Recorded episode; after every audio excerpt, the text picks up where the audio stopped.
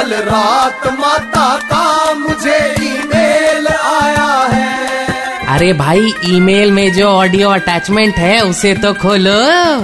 हाँ तो मैं क्या कह रही थी? आज महालया का दिन है और आज मेरे वांगड़ू का फेवरेट त्योहार भी है। हैप्पी विश्वकर्मा पूजा।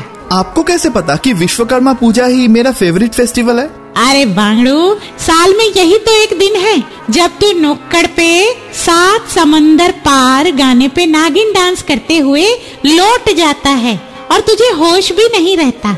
ऐसी खुशी मैंने और किसी फेस्टिवल में नहीं देखी रे।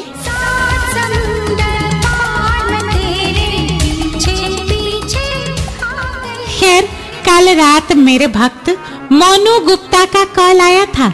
गिरीश पार्क से, कह रहा था माता, विश्वकर्मा पूजा के दिन मैं सबसे मज़बूत मांझे से पतंग उड़ाना चाहता हूँ, ताकि मेरी पतंग कोई ना काट सके। सबसे ज़्यादा धार वाला मांझा बनाने का उपाय बताएँ। मैंने कहा, भोले, तेरी पतंग कट जाए, कोई बात नहीं, बस अपना अंगूठा बचाए रखना। पतंग तो सिर्फ़ दो दिन का मामला है, मोबाइल पे चैटिंग तो पूरी लाइफ करनी है रे। माता आपकी भक्त मालती जी का कॉल है। आज इनके पति ने फिर से बहुत ज़्यादा पी रखी है। नुक्कड़ वाली लैंप पोस्ट से टकरा गया है। जानना चाहती है कि आखिर इनके पति से कंट्रोल क्यों नहीं होता? मालती से कह दे, बेचारा कंट्रोल करे तो कैसे करे? दो पैग लगाने के बाद बोतल की ढक्कन कहीं खो जाती होगी।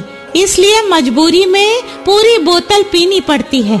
अगर कहीं गिर जाए इधर उधर तो थोड़ी सी जो पीली है, चोरी तो नहीं की है।